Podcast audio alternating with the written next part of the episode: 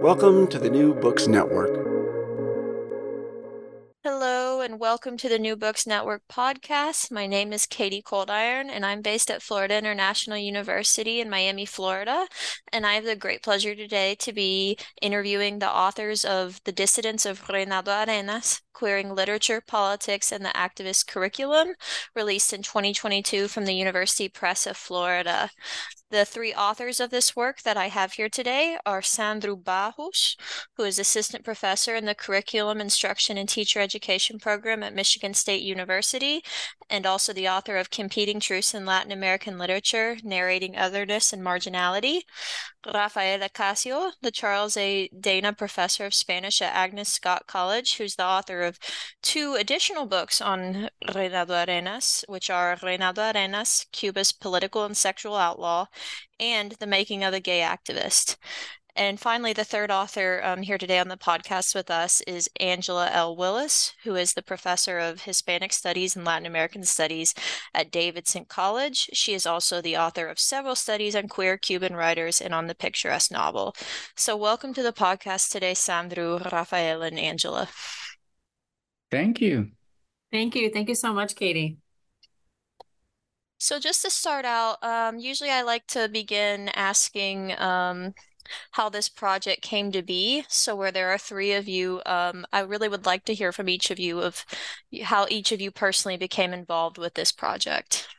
Well, that's that's an interesting question, and I will take charge of it because um, I have been working with Reinaldo for several, several years now, and um, I felt that there was something left unsaid.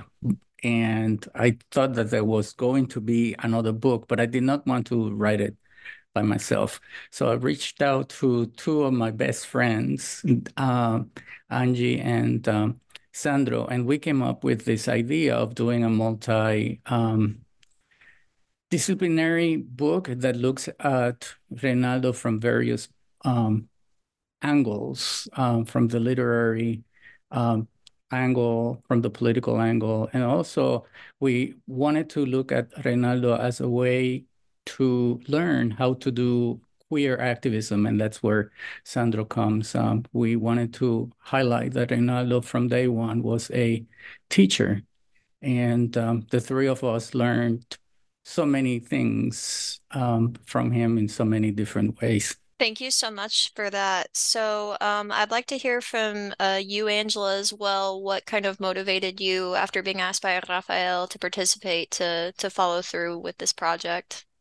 Yeah, so it was it was an incredible honor to be invited by this eminent Arenian scholar to participate in a collaborative way on the project. Um, for us, uh, Rafael has been a mentor for both me and Sandro. I like to share that I met him truly at one of my first academic conferences ever. And uh, he came up, introduced myself, and started telling me about other sources. And this was back in the day before we also readily used um, electronic sources. Um, he told me about some things I should read. And lo and behold, a week later, they were in my mailbox. And uh, that is the, the kind of mentor that he has been to me for the last twenty years plus. So when he um, reached out and extended the invitation, it was a wonderful opportunity, and I did not know Sandro, and we became fast friends as well. And I would also like to share that during the height of the COVID quarantine, this project was an intellectual lifeline that brought us together. We went from barely uh, using Skype to being Zoom experts, and um, we had met in person only once, the three of us, in March of twenty twenty, the week, the exact week everything shut down. And then uh, we had a recent reunion in Atlanta, which was really exciting. So I'll let Sandro tell you more about the process, but it, it was really a truly a collaborative experience. Samesies for me. Uh, but uh, for me, of course, it, it's very interesting to note that it all goes back to, to, to Rafa. And for the simple reason that his work in, in, in Reinaldo Arenas was actually part of my dissertation. And I think I mentioned somewhere, it, it's a, it's, and we met, I mean, I think a decade later after I had defended and uh, my dissertation, and it was during a Posse Foundation, which is a group that, um, you know, mentors and sort of uh, uh, receives a sort of first generation college students mostly. Um, and we were both participating on the training, and I saw his name, and this is like, and then I asked, are you the Rafael Ocasio who writes? Okay, you were on my dissertation, you know? And I think he might have felt legendary by then, which means he felt very old. But it's true. Um, it's a work of mentorship. And it's very interesting how, coming back to Arenas, is also making you think about who are your mentors, who are your teachers, and, you know, people that you don't even meet, you know, and who later become your teachers, you know. So I think that this is my bit to to to to sort of see how this project came about. I think it came about uh, foremost because of Rafa's uh, incredible uh, invitation, and also the open-mindedness and open-heartedness uh, with which, uh, you know, we all have different. I think I I locate uh, Rafa's work very much into the historiographic level, you know, and you can sense that thread in the book. Uh, Angela is very much as a literary critic and a literary uh, scholar in that sense. And me, I come from education, and, you know, most different, most uh, mo- more so in public pedagogy, which is sort of this theoretical concept we use to focus on forms, sites of education that occur beyond schooling. So literary spaces, activist spaces are things that interest me very much. So... And and it's very interesting how people from sort of different walks of life and different interests always find, you know, their mentors, not necessarily within the same discipline, but, you know, across disciplines. So, yeah. Thank you so much for that from all three of you. And I really do like um, within this book um, and your um, at the very beginning, you talk about your personal relationships with um, the work of Reinaldo Arenas, and then in your case, Rafael Ra- Reinaldo Arenas, the person. Um, so moving on, um, obviously, Reinaldo Arenas is a hugely important figure for anyone trying to understand revolutionary Cuba or even the Cuban exile. Um, but obviously, there might be those listening to this podcast that don't know who Reinaldo Arenas is. So my first question uh, for one of you is, who was Reinaldo Arenas? Well, in a nutshell, it will be very difficult to define who Reinaldo Arenas is, was, and will be. So let's start with the was. I, I will describe Reinaldo as among the first um, Latin American writers who um, in the nineteen sixties was developing what we would call later queer literature. Um, his um, his development as a as a writer goes hand in hand with his development as a queer um, individual. And um, the literature for the nineteen sixties was uh, was very daring um, within the Latin American um, literary f- frame. Um, he was also um, an activist, and uh, you mentioned the Cuban Revolution, so we cannot separate the two of them. Reinaldo Arenas owes a lot to the Cuban Revolution in the sense that he uh, became a writer because of several projects that the revolution had placed um, had put in place for the development of um, um, liter- lit- literature. Um, however, um, the revolution was not very much into queer um, activism, and that's where Reinaldo breaks away from the from the Cuban Revolution. So, what will Reinaldo Arenas be um, when we will? Um, Write the history of the Cuban Revolution? I don't know, when would that be? Um, would it be after the fall of communism in Cuba? But whenever um, that day will be, Reinaldo Arenas will will should be placed as among the most um, important um, writers and activists that um, come from this um, background, a political um, Um, movement that changed the history of um, Cuba, and um, we can also say that it changed the history of that Latin America as a whole, and including the, the United States. Thank you so much, uh, Rafael. I, I think it's really interesting, too, that you point out um, kind of what Reinaldo Arenas will be, because you do at the very end of the book point out that Reinaldo Arenas is not a figure whose work is openly read in Cuba. It is in official spaces prohibited. Um, so it'll be very interesting to see when and if um, communi- the communist system does fall in Cuba. Um, you know, will he be reintroduced or, or not? So kind of moving into the, the meat of the book, uh, my next question is focused on the first chapter, which largely addresses Arenas's political activism from exile through sharing his experiences as, you know, testimonial within revolutionary Cuba, which you classify as public pedagogy. Could one of you elaborate a bit more on this and specifically how it is reflected in his writing? Ooh, I love this question. Looks like, you know, it looks like one of those, sounds like one of those que- doctoral exam questions, you know. Kudos, you know. I'll take that one then. Um, uh, I th- I think that when when we we we conventionally thinking think about uh, pedagogy, we often we are taught to think of pedagogy as something that happens inside classroom walls, right, and done by people who are institutionally positioned as teachers, you know, within the structures of school. And that is one way of looking at it. Um, because my work comes from public pedagogy, you know, I, and I think it's something that we discussed a lot, you know, I tend to see literature as a site of education as well. So in this focus on forms and process of learning that happens outside, not necessarily within schools, but outside schooling, and have practices. Um, I kind of came to, to, to, to this idea, look, I see him as a public pedagogue in the sense that this is a guy that is teaching sort of counter histories, you know, that do not accommodate easily to either the United States version of what the Cuban Revolution should mean, nor what the Cubans themselves wanted um, uh, the Cuban Revolution to be.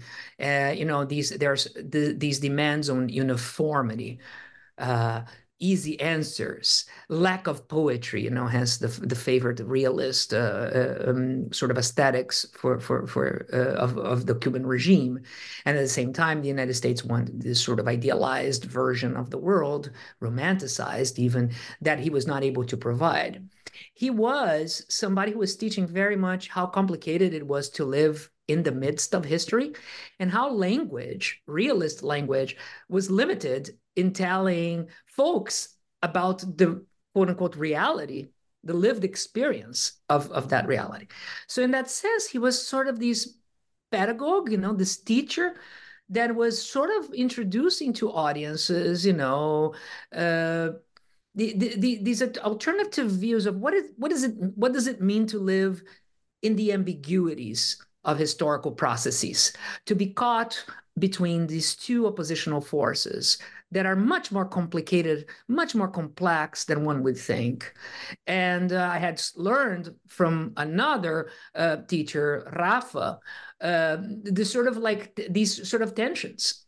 And so I wanted to pick up and sort of like run and propose Uh, perhaps this focus on these resistant aspects of, of, of his, his, his book writing as a form of public pedagogy, mindful that every, for us, at least, uh, you know, in public pedagogy in general, uh, pedagogy, every communicative act is a pedagogical act.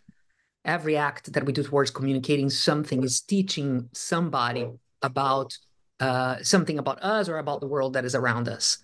So that's kind of like the focus that I was trying to bring in, and I hope I answered the question. You know, it's sort of like multiplying in many ways the meaning of what the teacher is as a figure. Yes, you very much did answer my question, Sandro. Thank you so much. Um, and I do really like that you point out how Reinaldo Arenas didn't really fit in any real, you know, strict paradigm of, you know, Cold War U S versus Cuba. I think more than anything, he advocated, you know, his personal freedom to not only live outside of the communist system, but also to be able to express his gender and sexuality in the way that he um, so desired and felt. So moving on to the second chapter, um, which focuses largely on Arenas' identity as a Marielito, which is means someone who came um, to left Cuba during the nineteen eighty Mariel Boatlift um, and came to Florida. And he was also a Marielito who was openly gay at that. So could one of you tell uh, me a bit about how Arenas navigated these identities once in exile, and also about his participation in the documentary film Conducta Impropia? The the importance of uh, Reinaldo Arenas coming through the Mariel Boatlift in nineteen eighty is, is huge.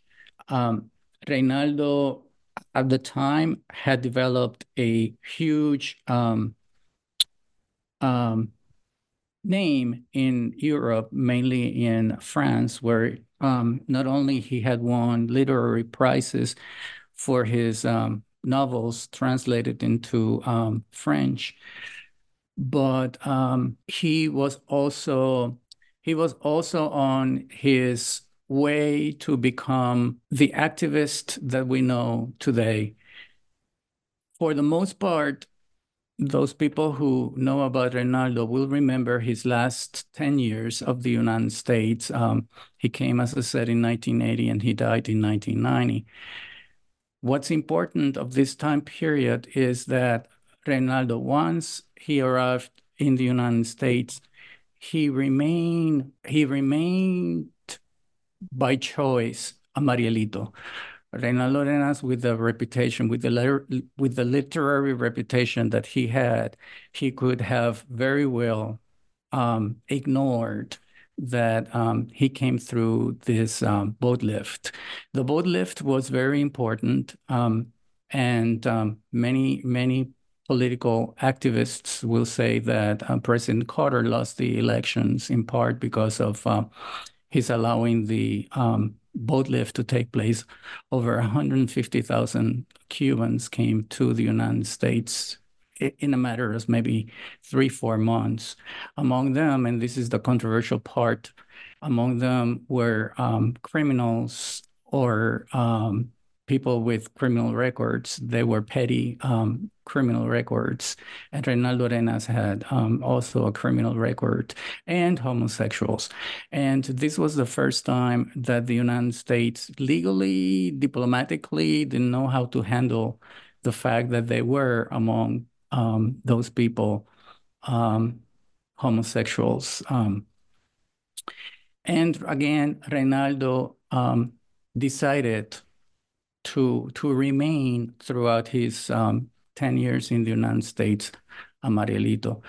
Um, I always have said that um, Reinaldo knew that his um, staying as a Marielito would damage his reputation. I think that's one of the reasons why not many more people know about Reinaldo or take him as, as someone um, with a man, minor stature than other um, Cuban writers who um, came um, to the United States or um, to Europe at various different time periods. He was also, as you mentioned, he was also involved in Conducta Impropia.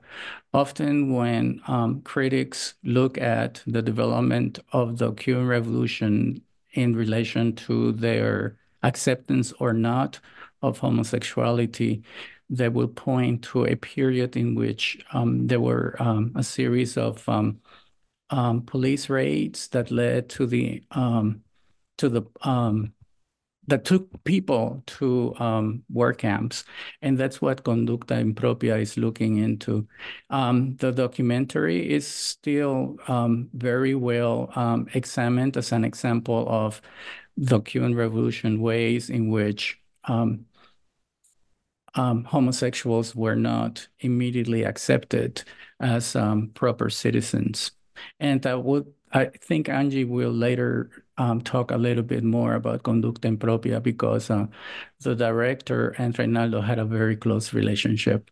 Most definitely. Angie, um, if you'd like to go ahead and expand on on that a little bit, because I know in the text um, you all mentioned that uh, Reinaldo was a really key part of this documentary even coming to be, bef- much less, you know, him being in the film himself.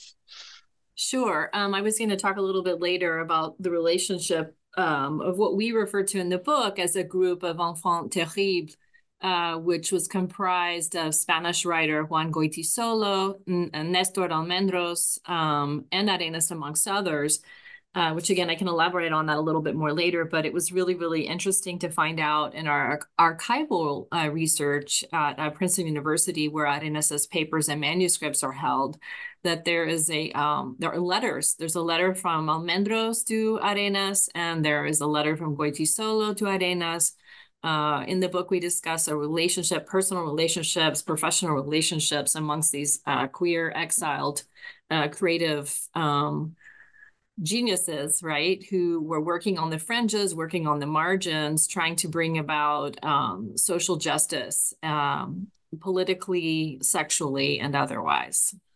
And this connects again with, uh, as Rafa was was talking about, with um, the boat, uh, Mardale boat uh, exodus, and um, the Cube, a lot of the Cubans who came out of Cuba at that time.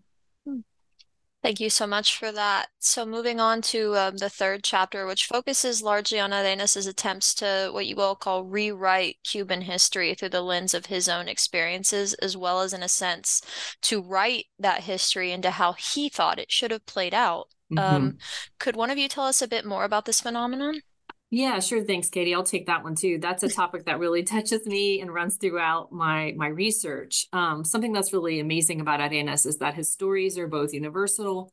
They speak to uh, so many different parts of the human experience at the same time that they're very much his own and they're very Cuban.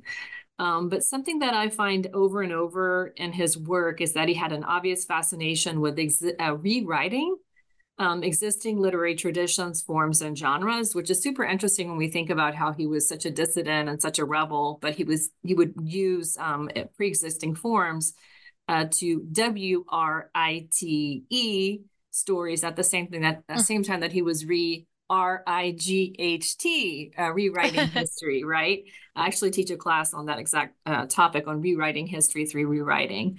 Um, He, for example, takes uh, uh, Latin American stories and queers them, uh, remolding them so that we can find a different perspective, a different story. Um, in, for example, his parodic rewriting of the nineteenth century abolitionist novel Cecilia Valdés by Cirilo Villaverde, uh, which Arenas retitled as La Loma del Ángel, which in fact is the subtitle of Villaverde's masterpiece, he moves the periphery to the center. Um, in the end of that novel, the slaves, the mulattoes, the secondary characters, like the subtitle, moved to occupy spaces that had been denied to them before. Um, and another example in El Mundo Alucinante, which was probably his most famous novel, smuggled out of Cuba and uh, by the Camachos, his patrons, published in nineteen sixty-nine, um, he rewrites the story of eighteenth, nineteenth, eighteenth, nineteenth century Mexican independence leader Fray Servando Teresa de Mier's memoirs, uh, who was a dissident fighting against colonial oppression, right? He rewrites the story as his own. He makes it into a multi-perspective text, uh, which at times is autobiographical. Um, and this was the novel that in large part got him in trouble with the Cuban uh, regime, because he had it published in France, first in French, um, without the, the Castro regime's uh, permission. Um, and reading through the lines, through the metaphor, you see that he was speaking out against oppression, authoritarianism, uh, writ large. Um, so again, that's something that he does over and over and over, which is really interesting. Thank you so much. There are a lot more examples, Katie, but I want to make sure you get to everybody here. Yeah, thank you so much for that. No, it's really, really a fascinating thing, and really kind of challenges, you know, kind of preconceived notions of, of truth and, and history and whatnot. So it's really, it's really fascinating to hear about. So the fourth chapter talks a lot about, you know, hierarchies of information and the melding of past and present in the work of Arenas. So f- I'd love to hear a bit more from one of you about this phenomenon and how it's present in, in Arenas's literary works. Okay, first of all, these questions are delicious. And I'm like stealing them and rewording them and doing my Arenas thing on on on, on graduate exams uh, because they are really thoughtful. Um, I'll, I'll I'll take this one uh, rather briefly. It one thing that is fascinating to us, and something that I discussed with the uh, you know um, uh, both Rafa and and um, Angie, is this problematizing of the historical nation, you know, is like what is fiction and what is not is such a... Cultural historians, I think, would not have a problem with it, right? It's more for this multiplicity of points of views and so forth. But certain segments of the more hardcore social science-y type of thing, show me the evidence, the hard evidence, might have a problem with it. And in many ways, I think that these differences are to be lived with and not necessarily, you know, they're unresolved. We need to learn how to live with, with, with this and keep the, the conversation going on. But I wanted to sort of like understand, well, if you understand the life of, of, of Reinaldo as a public pedagogue, as a teacher, and here is, you know, what he's teaching, what about his curriculum, his life, his lived experiences as a curriculum? Uh, what, what, what, it, what it would it be like to approach it like that? So for us, it was a matter of delving into, well, what do we understand by curriculum? Right? So people say, ah, it's the organization of a history and this, uh, of a subject worth knowing. And this is what the Cuban Revolution wants you to learn. And this is what uh, the United States wants you to learn about Cuba. And here's Reinaldo telling you that is totally not reality, you know? And so, and yet being so convincing when we know that there's a lot of factual inaccuracies in his narratives, even if we take a historical approach and say account, the same account that appears in his autobiography, which is a genre that we, you know, it's problematic in its own terms, but, you know, it's like, oh, here it is, you know, I spent three days on the top of a tree, whatever, four days sleeping on the right, hiding from the police, you know, and other testimonial accounts grounded that It's just like that had never happened. And his uh, propensity to get into trouble with people, you know, he was an acerbic person that exercised his truth, you know, in a very Parisiastic sort of way. You know, I am fearless and I'm going to speak my truth. And if you don't like it, too bad. So for us in this chapter was to basically thinking of, think about his literature as a curriculum. So what is, and if curriculum is this very complicated idea of what information matters most and why, curriculum is essentially not necessarily a guarantee that you are going to learn something, but that you're going to be oriented toward things that you may not have been oriented in the past. This matters too. This queerness matters too. This ambiguity matters too.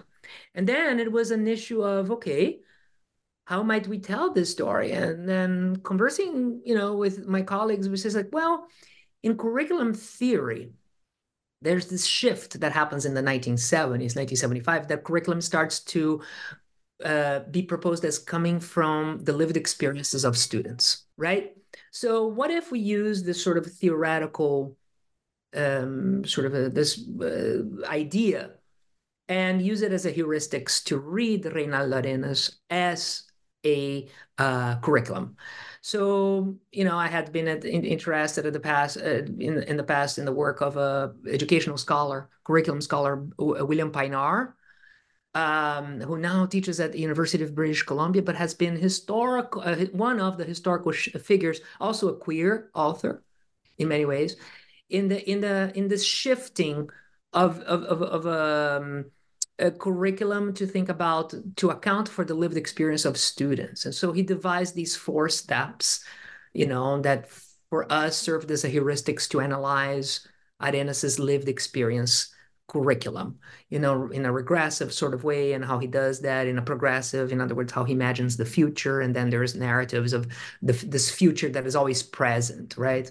In Arenas, even when Arenas writes about futuristic events, like any dystopian Uh, author, is never really about the future. It's about the present that is already here and is just transposed. So that's what is the beauty of it. And then, you know, the, how he synthesizes all these things. So the four steps, the progressive, the regressive, the synthetic, and the analytical, served as a heuristic to sort of enter to this understanding of how information is hierarchized, right? How past and present, you know, are really about the present, modifying the past in many, many ways. So uh, Reinaldo has many studies about the, the, the role of memory in his literature. La escritura de la memoria is one that comes uh, to mind. So this sort of allowed us to talk about even his more futuristic um, sort of accounts, you know, fiction, Uh, and uh, in a way that accounts for this importance of the present, which reinforces this idea that he had a very, what I uh, discussed with my colleagues as well, this very phenomenological look at the world, where this, that there's this beautiful quote that uh, that when I needed, they were able, they are very good at locating stuff of Arenas. I just use Arenas to do my own thing, but like they're very good. It was like, where's that quote? It was like, oh, it appeared first in this, in this. It's like a true scholars. I'm, I'm, I'm a fake one in this group. But in the, in that sense, there's a beautiful quote of Arena that talks about like the the image not being the same at noon as it was at, at two p.m. or something like that. And then I was like, oh yeah, it appeared here, and then then it was reprinted there, and I was cited from the reprint. And then you know when scholars are true scholars when they kind of know it was first there. So I remember being correct in that. that sense. But this goes to show, I think, that how we were trying, to, what we're trying to do here is just use this sort of curriculum theory currere idea, which just means this reformulation of what a curriculum is, you know, moving to currere, which is a more like active verb, you know, like a horse carriage race, um, uh, and sort of use this idea, this theoretical support as a, and pivot to a reading of Arenas in a way that makes sense to understand the continuity and the cohesion that his curriculum is about. Because curriculum in many ways is always this attempt at making things cohere for students. No? So I think that uh, basically the spirit of the chapter was that. I hope I was clear. Because I'm, yes. I'm more com- I'm the more complicated of everybody else. I mean, I- no, it was that was perfect, Sandro. And I will say, I think in the book that, you know, you have all of this theory, um, and especially, you know, obviously that makes sense with your background. I mean, your focus is curriculum instruction and teacher education. So I think one thing that you really do, um, both in the book and here in our conversation, is make that more digestible. And I think it's, I mean, honestly, as someone who has been in upper division undergraduate language courses, I think it's, you know, something really valuable for instructors, you know, wanting to teach the works of Arenas. So thank and you. And I, I owe that to my co-op because I'm not digestible at all. Most of it.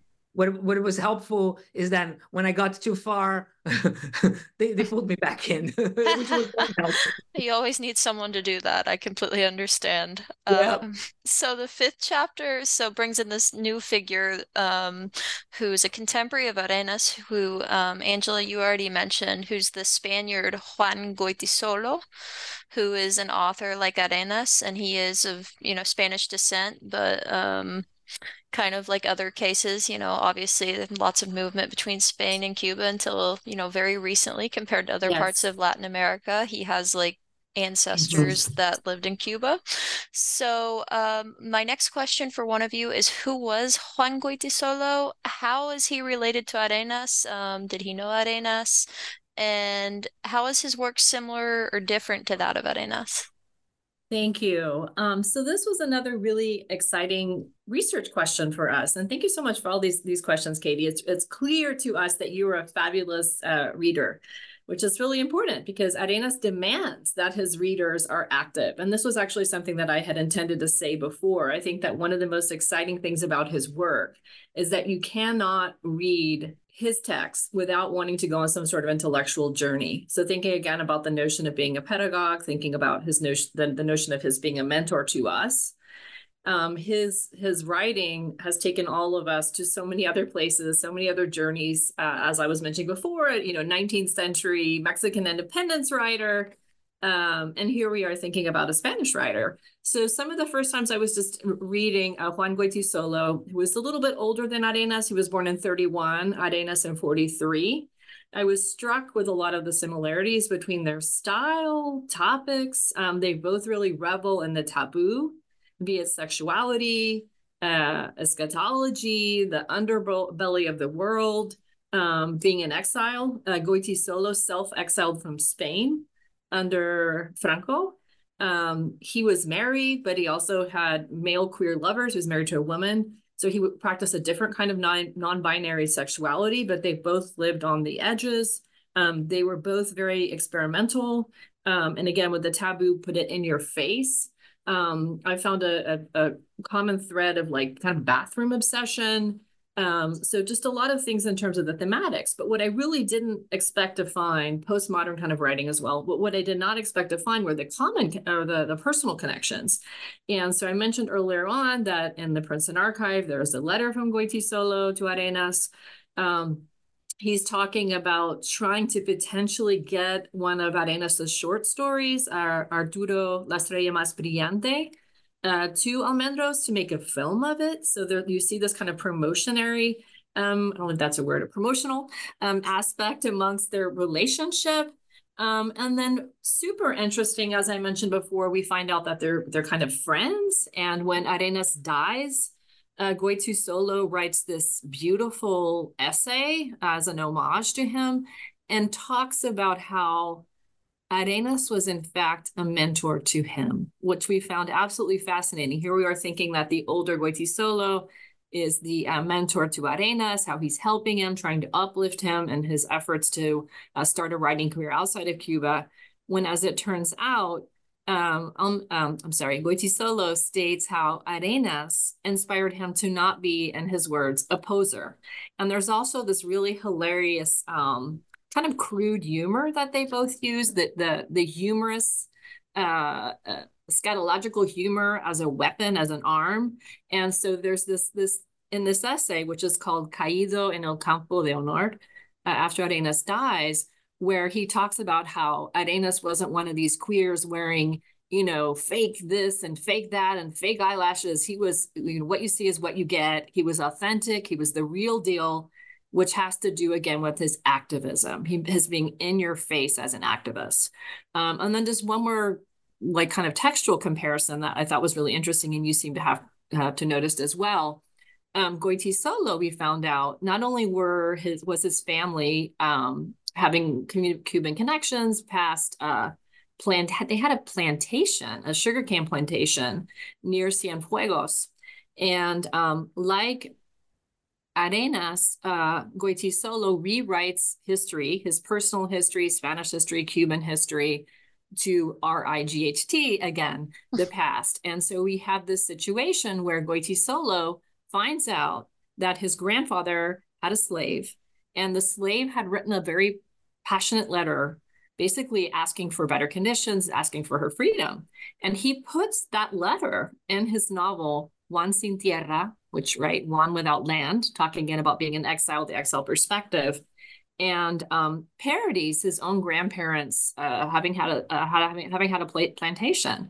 So again, as Arenas had as well with Loma del Ángel, we see this rewriting of history, looking at the slave perspective. Um, so I thought that that was super interesting as well.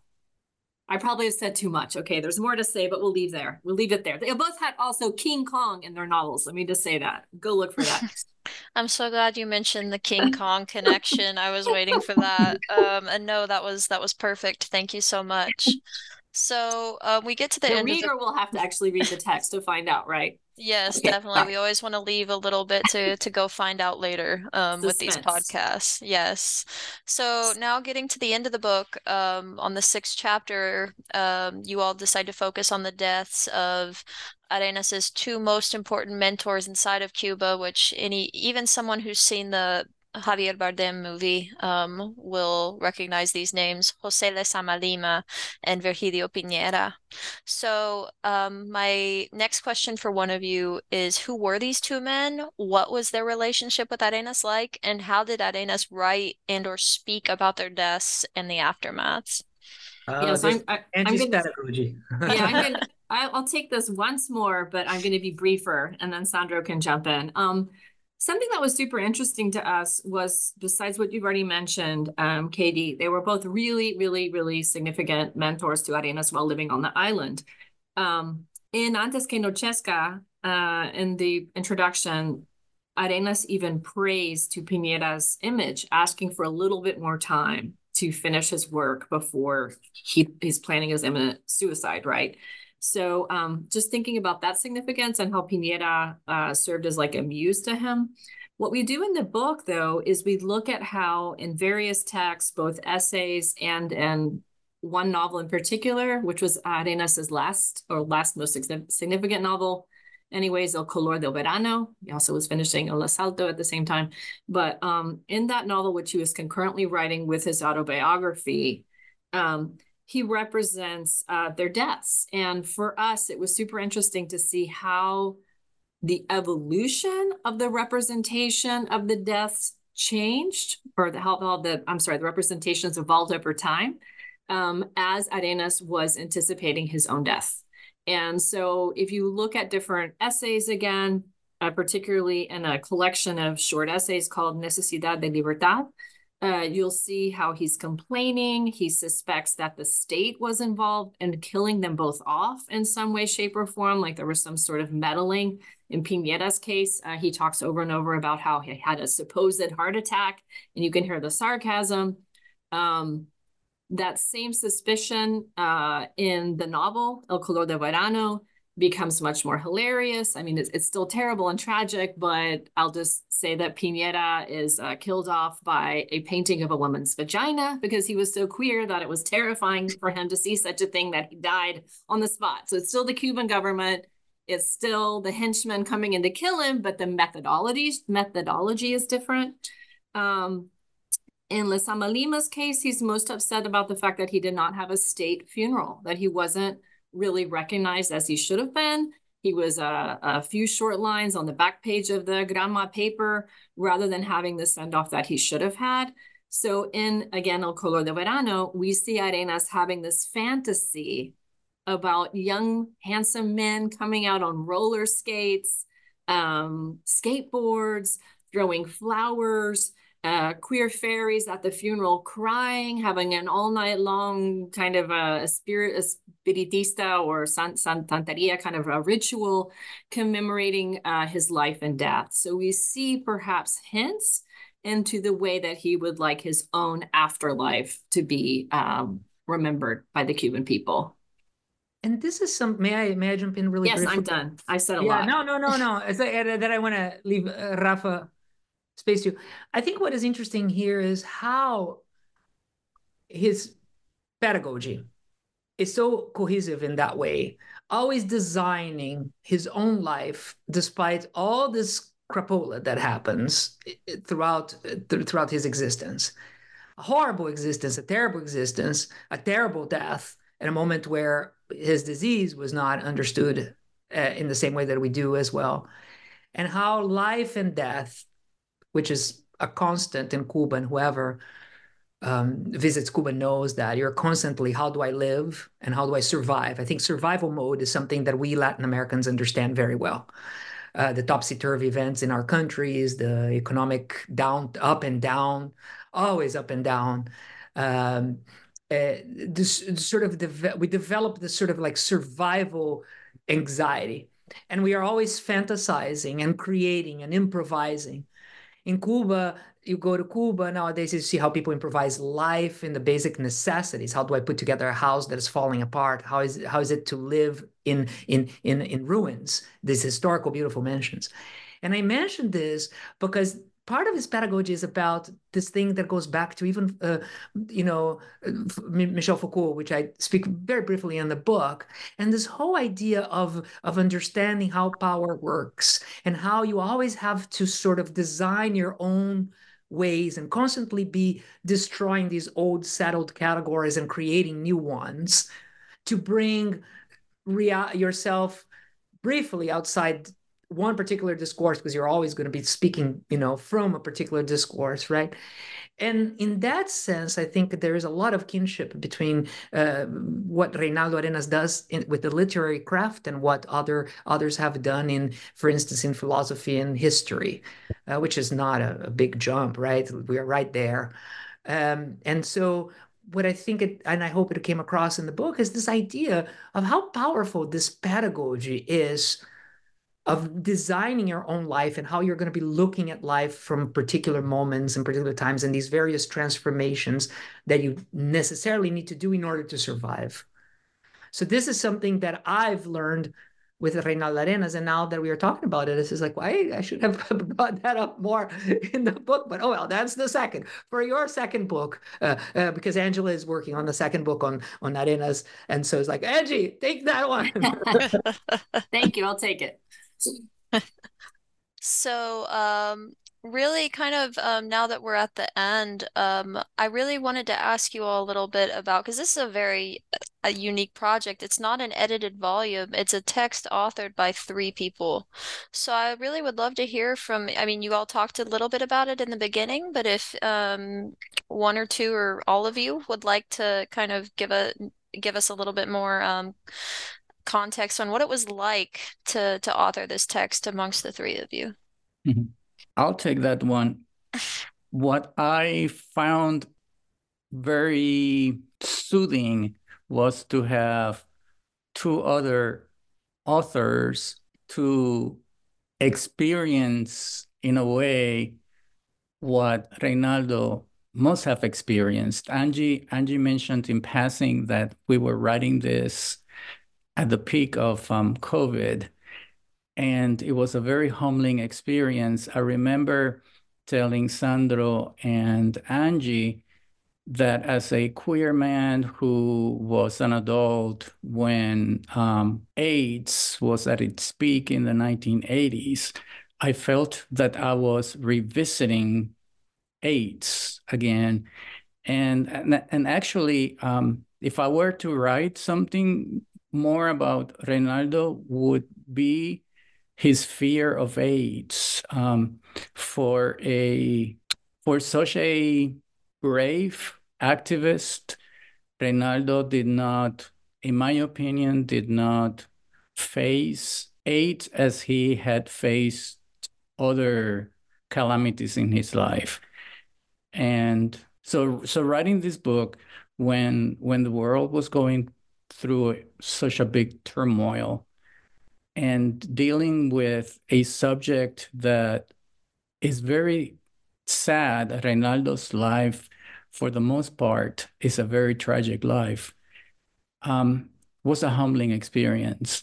I, I am also much older than Angie and Sandro, so I was contemplating my own um, being old and knowing that I am closer to death than Angie and, and Sandra and most of our um, audience would be. So um, it was a different kind of writing, this book. Um, and it just happened by coincidence. I don't know, maybe maybe it was Reinaldo. We kept saying that Reinaldo was behind this book. There were so many crazy coincidences that we could point out to, almost like Reinaldo was taking care of us, that this book had to be out. And it was it was out in spite of the fact that we, all of a sudden, we saw ourselves without our resources. When the pandemic started, I was in San Juan, I'm Puerto Rican. I was in San Juan visiting my family. And six months later, I managed to come back to Atlanta, where I had all my notes on Reinaldo. So for six months, I was writing out of nothing, you know, for memory. Uh, no memory, you know, it was almost like if Reinaldo was back there dictating me um, stuff. Um, Angie mentioned uh, Espiritismos. Um, uh, Reinaldo was very much into Spiritism. So um, anyway, this is a crazy answer to your question, that so many things happened when we were writing this book. I think it was a beautiful collaborative experience. I just want to add that for me, it was probably one of the most meaningful experiences of my entire career. And like I said before, I found it just to be a lifeline. Um, I learned so much from my colleagues. Uh, like you said, Katie, even though, yes, you know, we had different roles on different chapters, all of us had equal editorial privileges. And um, at, at the beginning, we went from being worried about adding a comma or, you know, a the, to like, this part is a mess, let's move this over here. Um, and it was just a really um, edifying experience. I think that, again, back to the mentoring thing, it was a great educational experience, personal experience. Um, I loved it. It was it was fantastic. And it, it made me really sad when it ended. It was almost oh, like wow. postpartum depression before when the book right. ended. Right now, talking to, to you guys is like the memories are coming back. And I'm just like, I miss doing that. It gives me purpose. It made me feel not less alone. I think that literary scholars uh, and, and uh, humanities scholars in general, we have, I come from the humanities. That's my PhD is in the Romance, Languages, and Literatures. We are very much alone when we, we write. and and now working in this space of interstitial space between humanities and education, where education is all about collaborative and, you know, invoking citations as as you the peer pressure of the dead people, right? It's a, it's a different kind of process, a different space. But it, it, so I, I had to become used to people messing with my words and messing with texts. And, you know, I write as a second language, you know, writer, and Rafa is much more um, accustomed to English than I am. And, and Angie, of course, speaks it since she was born or before, on the, on the womb. And and so there's these, uh, of course, all these things like, oh, am I making myself, you know, clear? And having an audience of three, that, right, it makes it easy.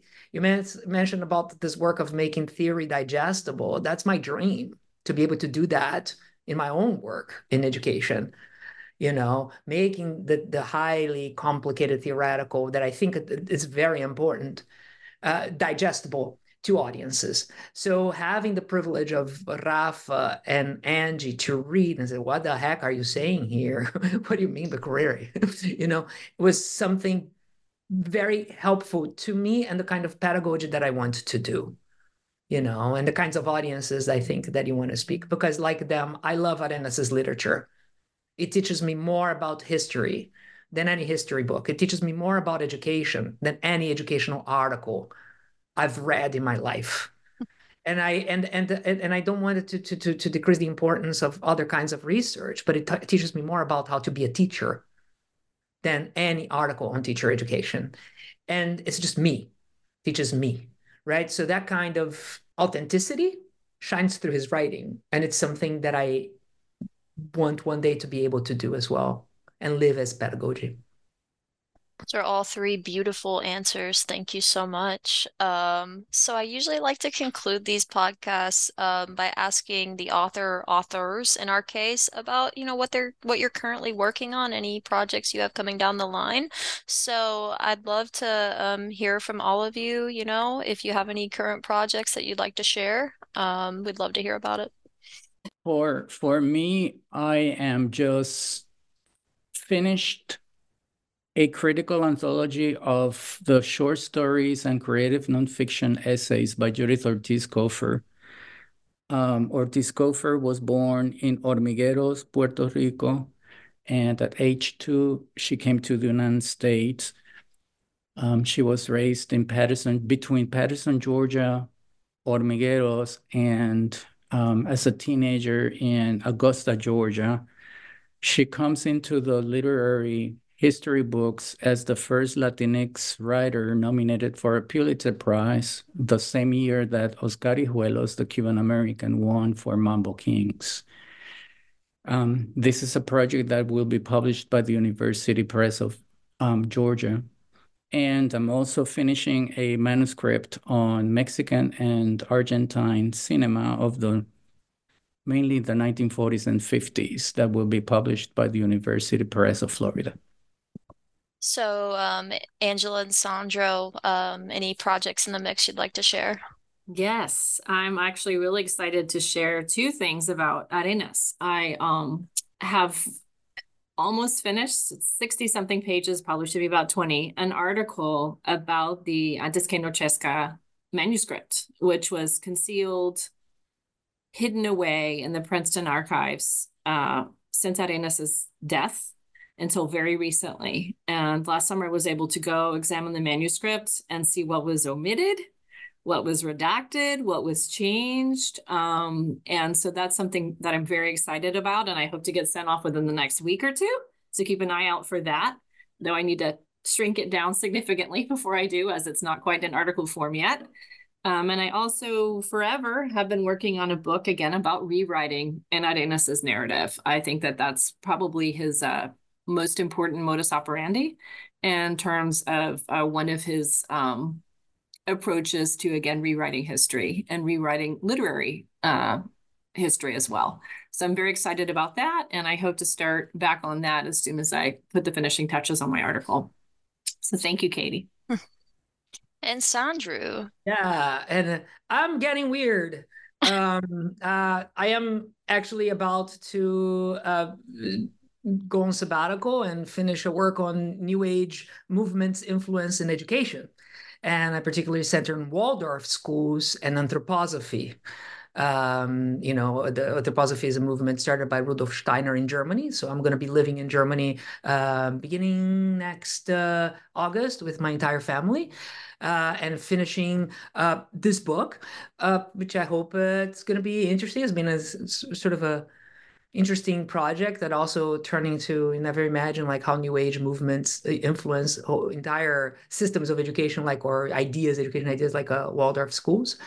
And the kinds of literature that that that is spring from that, and particular cultural practices, in that sense. And I'm also with a colleague. Uh, we are also finishing a special issue uh, on pedagogies of conspirituality, and conspirituality is this this sort of a melding of conspiracy theories and the spirituality that have become popular during the pandemic, and where these social influencers, by and large, teach people about the real truth and the real history of the pandemic. So I go back to my interest in history and curriculum and sort of uh, forms of public pedagogy, and um, sort of try to understand that a little bit more. And um, those in this case are kind of quite harmful for their anti-scientific messages, but it, in many ways it rewrites the curriculum of science that we learn in schools. And then you think like, oh, I went to school, I learned about science. How come now I think that, you know, ginger drops are going to cure my, my my my cancer, you know, or colloidal silver will resolve all my problems? But judging by the amount of businesses that these alternative practices bring, I think educators stand to gain about the tactics that social media uh, elaborate to draw in audiences. And I can imagine like, wow, can you imagine if we teachers had that kind of a ability to make, uh, you know, the literature interesting to everybody, you know, it's just like everybody loves us. Like, what persuasion techniques are we using there? So there's something to be learned that I think can be also applicable to mainstream schools. But those are my two uh, uh, projects, and it gets freaky and it's delicious and it's complicated and I love it. Okay, you can see why it's been so exciting to work with these two and why it was so traumatic when it ended. They both have taught me and the world so much. Likewise, thank you. It's so nice to, I mean, hear. So, like, this has been a really, really fabulous interview. My first interview with with multiple authors. So. Um, I just want to conclude by saying that this has been the Dissidence of Reinaldo Arenas, Queering Literature, Politics, and the Activist Curriculum. It is out from the University Press of Florida. You can get it online via their website. And so I just want to conclude now by thanking um, each of you, Sandro, uh, Rafael, and Angela, for, for being with us today. Thank you. Thank My you very much. Katie, thank you so much. And thank you for the University Press of Florida as well. And our uh, wonderful Stephanie, yes. the editor who believed in us and kind of like shepherded with us this project as well. Um, they've been terrific from the day one and giving kind of all the kinds of support that authors need to get their work out there. So it's a terrific uh, press, and, and the experience mm-hmm. has been lovely as well from that end. And Absolutely. lots of lots of great Latin America and Cuba books, including one, it sounds like, coming from Rafael Ocasio here with us today. So thank, thank you. you once again to, to all three of you. Thank you. Thank you so much. Yeah. Thank you.